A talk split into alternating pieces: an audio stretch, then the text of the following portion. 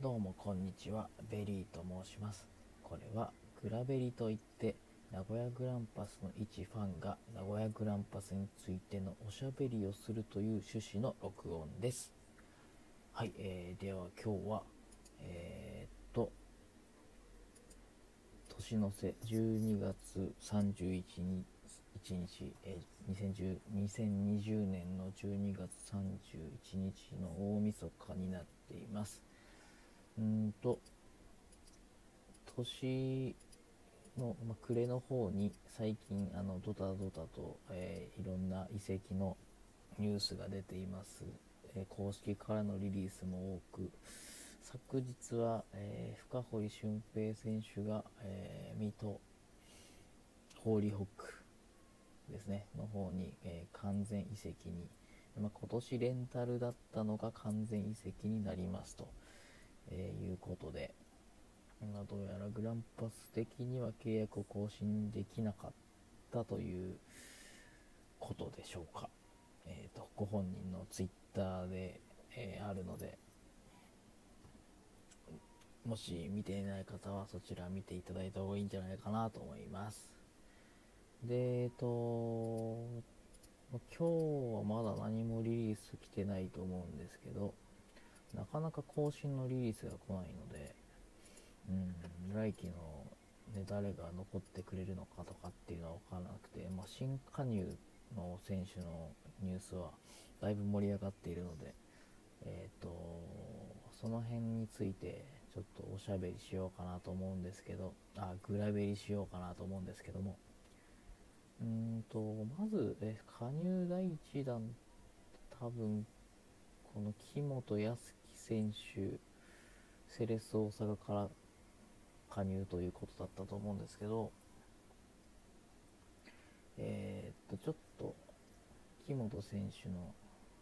ことを、まあ、他のチームのことってあんまり見てないので、どうしてもわからない部分が多いんですが、えっと、今、フットボールラボという、えー、サッカーに熱狂している方々はよくご覧になっているサイトだと思うんですがデータを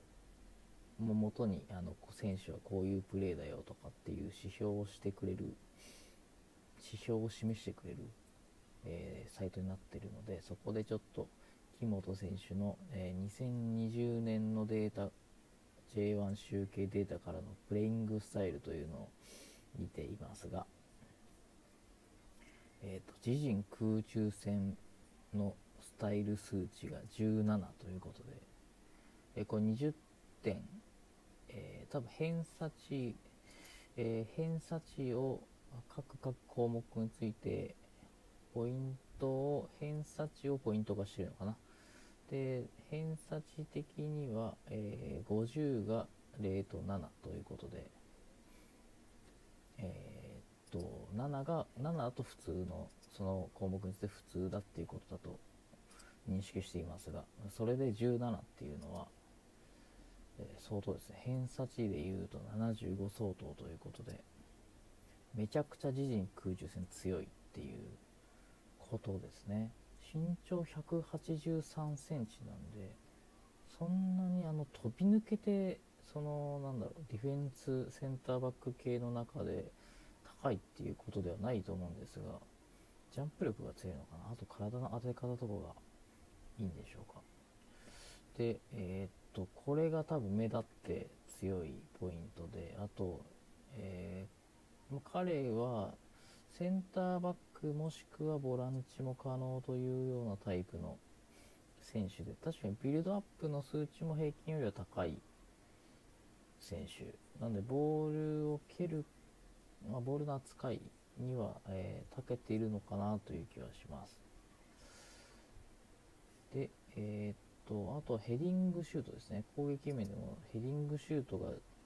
0と10なので、えー、まあ、これもなかなかいいんじゃないかなっていうところだと思います。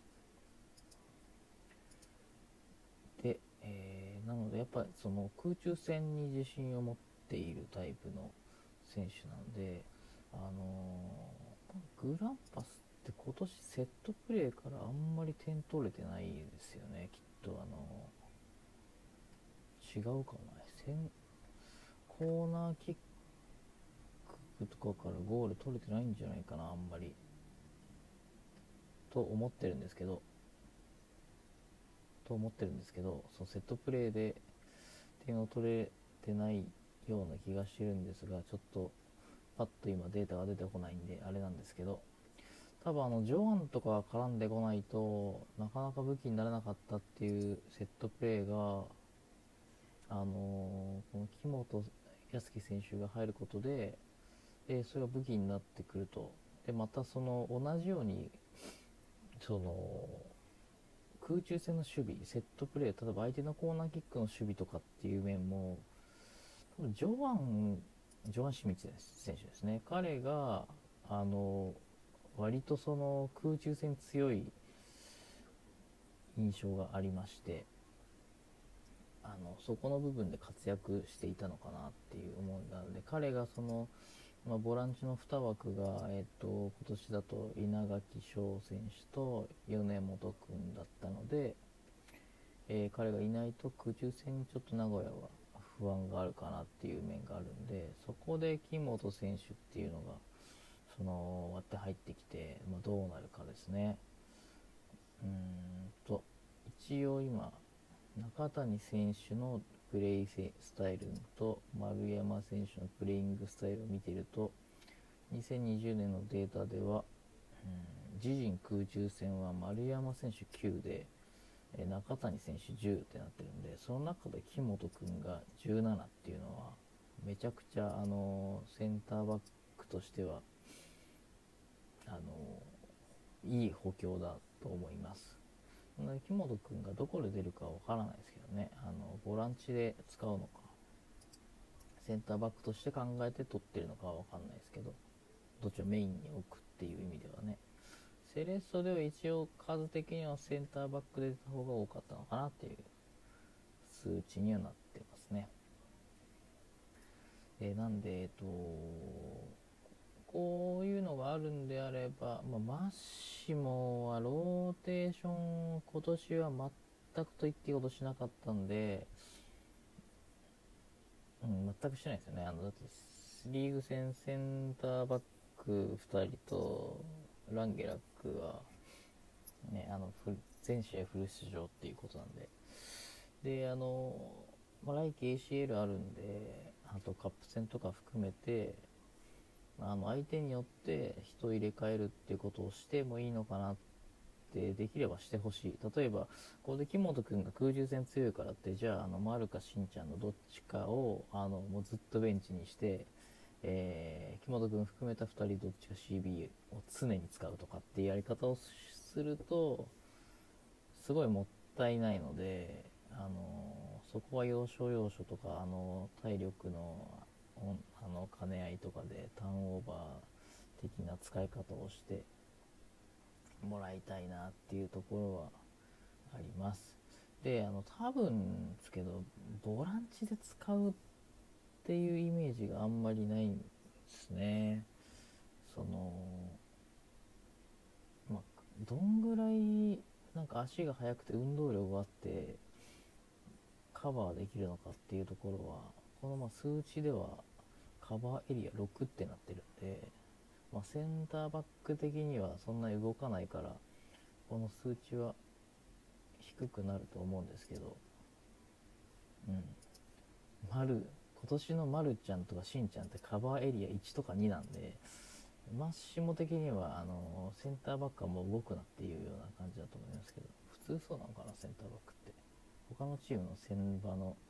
ちょっとあのデータ見てないんでわかんないですけど千葉本職みたいな千葉でしか出てない人のデータ見てないと分かんないですけどまあまああの名古屋の中盤はあの動き回ってボール取れないときついと思うのでそういう意味では木本君ははあのそのセンターバックとして考えてるんじゃないのかなって気がしてます。ちょっとじゃあトーマス・フェルマーレン選手とが似たようなスタイルらしいんで見てみると、彼もカバエリア3ですね。あとじゃあ鹿島の町田選手カバエあやっぱセンカバーエリア1なんでセンターバックってやっぱどこのチームもこのカバーエリアの数値は上がってこないですね。なるほど。そういう意味ではカバーエリア6って出てるのはきっとボランチで出てた分が反映されて6って出てるのかなという気がしますけど。まあとりあえずこの自陣空中戦の強さっていうのが武器になると思うんであとそれなりにビルドアップも可能だっていうことでうんこれ本当いい補強なんじゃないかなと思います。弱点を補っている補強。でセンターバックがあの今年の,、まあ、あの移籍してしまった千葉ちゃんだとかあとユースから上がってきた藤井君だとかっていうのはがまだちょっとあのサブにもなりきれてないっていう判断で、まあ、下がほとんど使わなかったのかあの本当にメンバー固定したいだけなのかわかんないですけど、まあ、あの木本君であればその武器を持っているのでうまくスタメンの2人と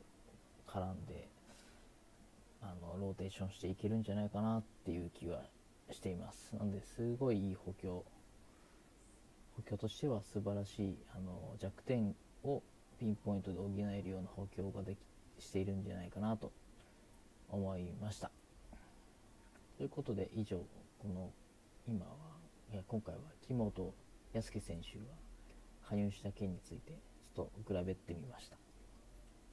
ありがとうございました。